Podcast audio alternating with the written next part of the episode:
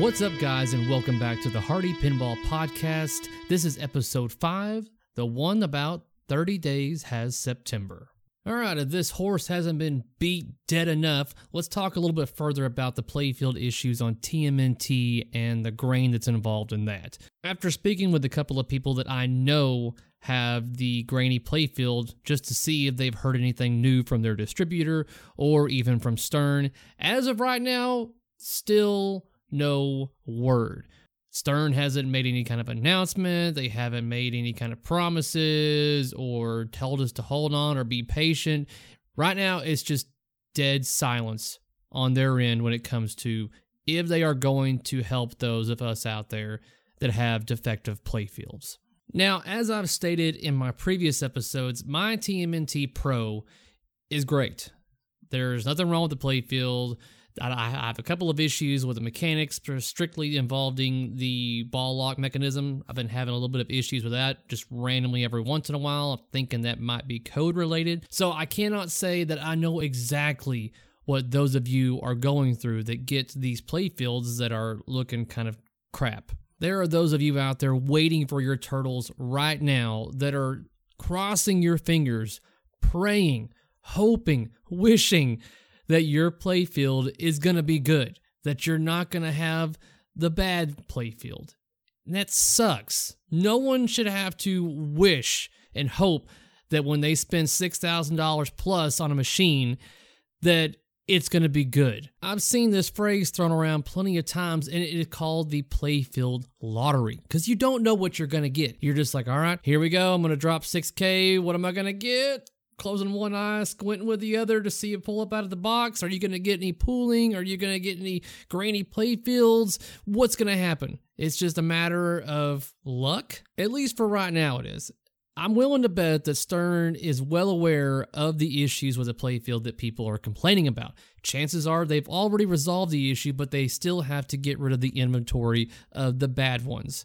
And it's going to be a mix mash of good and bad, at least until they finally chew down that inventory and get back to being 100% good again. They may not be saying anything right now because they know that even though the art doesn't look as good as others, at least you are still able to play and enjoy your game mechanically and physically. It may not be cosmetically up to standards, but at least you're still able to play the game.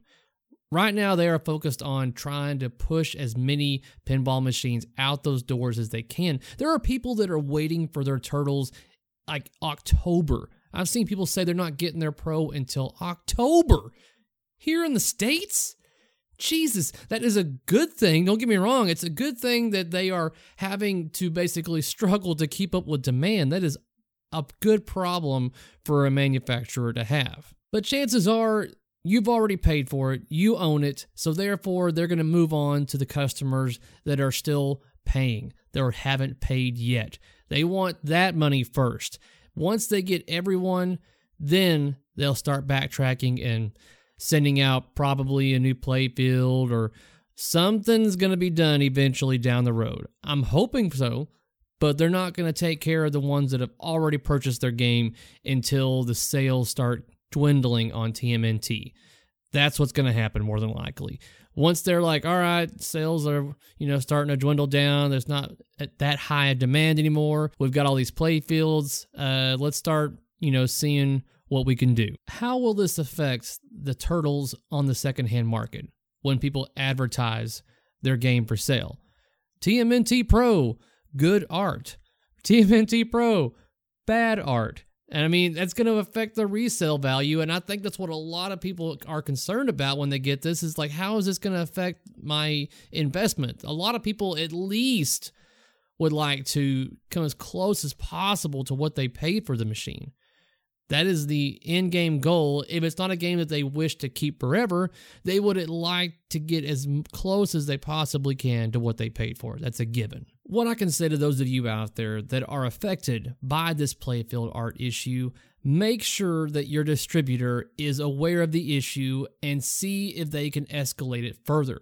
If Stern doesn't know there's a problem, they can't fix it or they won't fix it. Either one. Make it known. Chances are they're just hoping that everyone just, you know what, screw it, it's not worth the hassle. I'm just going to roll over and fucking take it. You would have thought that by now Stern would have told all the distributors to let their customers know if they have an issue with their playfield to at least stand by, bear with it. They will be taken care of, but it won't be until X amount of date or days or weeks or whatever. But acknowledge that there is a problem. But them being quiet and us not hearing a thing so far is what gets me to think that, you know what? I'm pretty sure after a while the flames will die down and people will just accept what we give them. I don't like seeing this. I would love for Stern to help all of you out there out. I don't like seeing that, hey, it's a roll of the dice on what you're going to get. Hopefully it's good kind of thing. I would love to be able to see Stern make this right, but they won't make it right unless we make it known. But one thing I can say, even though the people that are getting the bad art, they are still enjoying the game. There are no complaints about the game being slow or just not fun or the code being shallow or anything like that. I'd say the reaction to this game is overwhelmingly positive. So that's a good thing. There are those that I've talked to with their grainy playfield saying they're still enjoying the game.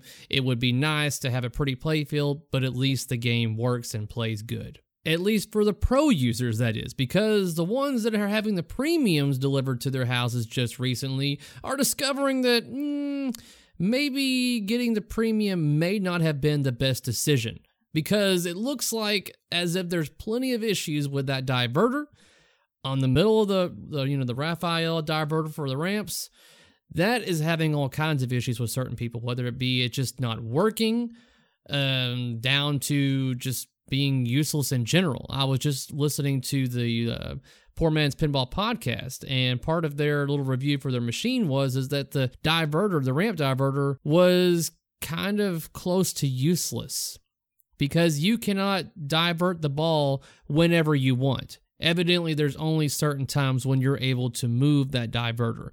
So that makes me go, what the fuck is the point of this diverter then, other than to just be a gimmick? A true gimmick. I mean, there's ratings that people give on machines that involve the word gimmick, but this is the true definition of a gimmick. Something that looks like it does something, but in actuality does fucking nothing. But hopefully it's just code. Obviously, we know that there are a few bugs here and there and some tweaks that Dwight is in the process of working on, and maybe that's just the issue and hopefully that gets taken care of down the road. But I'm kind of wondering if it's code because it hasn't been that prominent on the LEs. Why is it just the premiums all of a sudden? I was getting asked whenever I made the decision to buy the Pro, like, why did I go with Pro and not with a premium or an LE? And my number one response to that is obviously one, the cost, but two, going through all the perks that come with the premium slash LE it didn't add up to me. I didn't see the diverter as being a make or break. I didn't like that the action button is what moved that diverter. I would like it to be a flipper button on the side, much more easy to access, but it didn't look like it was going to be that much, you know, interesting to divert the ball that way. I don't know. It, they were going for the good old days of like Shadow. That diverter was probably one of the best diversion portions of a game, and you had two of them that were actually having a point to using it, and you controlled it whenever you wanted to. There was a true purpose behind it, whereas this one didn't really seem like it. The only thing that I really liked was that the fact the multi ball was released within the turtle van. I thought that was pretty cool. And I was like, man, it sucks I won't have that, but I'm willing to let it go because everything else is not worth it. So why the hell would I spend the extra on a van that opens up a door. I was like, no, I'll be fine with the balls launching out like everything else, and I'll still get the same experience. Six ball multi ball is plenty hectic. I don't need the extra two balls to make or break this game. Two extra balls doesn't mean a damn thing to me on this. I'm not dissing those of you out there that bought the Premier or LE. Props to you. If you enjoy your game and you have no problem spending that amount of money and you think it's worth it, good for you. I don't, though. Let's talk a little bit further about code. As of right now, I'm making content with mods for my TMNT, and one of those is with the Pin Stadium Neos. And I'm making this video trying to show people how to install that and what it does for the game. And I've been going back and forth with Scott, showing him my results on where I'm getting, where things hook up, and how things look. And I was like, dude, overall, this game looks great with this product on it. But there needs to be tweaks to the code in order for the Pin Stadiums to really, really shine. Uh, a little pun on words right there on accident, but yes, I've got a lot to talk about when it comes to what this product can do with this game. I'm going to go over all of that in a future video about the product and about the game. But what I need to let be known and say is Dwight, contact Scott talk to him, whether it be messaging or over the phone. I want you to to work together on the lighting coding for this game. You've got something going very good, Dwight. I'm really enjoying what you're doing with the colors of red and green. It gives a really good atmosphere, but you're gonna need help to really brighten up that game and make it even more spectacular with this mod. And Scott's product can definitely show this game's even further potential, but you need to do something with the code to make it happen.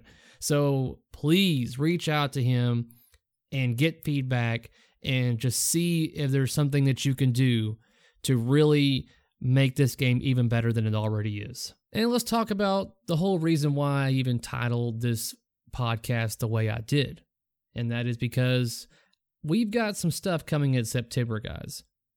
Now, it's, it's a matter of speculation on some of these things, and it's factual on others. I'll let you be the one to decide which of those is which.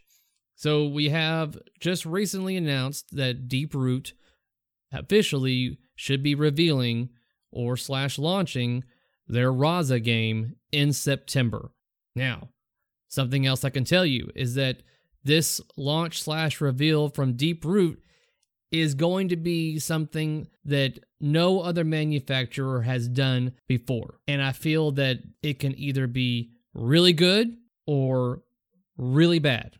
But it's going to be a reveal slash launch that has not been done before. There's also some rumors going around that we should be getting Jersey Jack's Guns N' Roses in September. Hmm, maybe?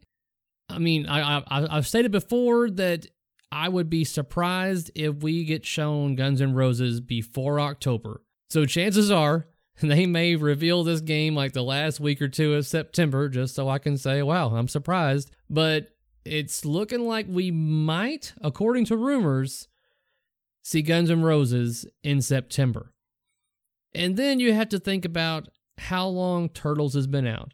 When does Stern typically release their next cornerstone title? And in between that, how long is the wait typically going to be? Because as of right now, Turtles is selling very well. When people are still waiting until October for their machine, that means that they are selling very well. And it's like if they are selling so well where they can't keep up with demand, they got two lines dedicated to TMNT, one line dedicated to back orders for every other machine that they've got that's still in the lineup. Why? Would they want to release another title when they can't even meet the demand that's currently going? So we have to question will they be showing off their rumored Led Zeppelin game in September? I'm going to say towards the end of it. Or will it be in October? It's really difficult to say how many games they can squeeze out in one year because technically Stranger Things is a 2019 game. It came out like like the last couple of weeks of December of last year. So it's not impossible to say that they could squeeze out two more games once again. But if they can't meet their current demand and they're still making them plenty of money from all the demand that they got, then I don't see them trying to push to get another two games out. If they continue to sell turtles so well, then all they technically need to do is just to keep selling those, keep filling those back orders, release one more game maybe this year. They can probably hold out till October, maybe even the beginning of November. And then we shouldn't see their next title until March of April next year. But once again, guys, either way, it looks like September should be a very entertaining month for pinball. It's just a matter of time. That's going to wrap up this episode, guys. By all means, do not forget to find my channel on YouTube, youtube.com slash Kerry Hardy. You can also find me on the Straight Down the Middle YouTube channel. I've got a new video that should be coming up here, I want to say in the next week or so. We'll see how long it takes Zach to get it up and when he's doing that. I don't know yet. But for those of you out there that are interested, the video will show you how I go about making a cabinet exterior look brand new. Until next time, guys. Peace out.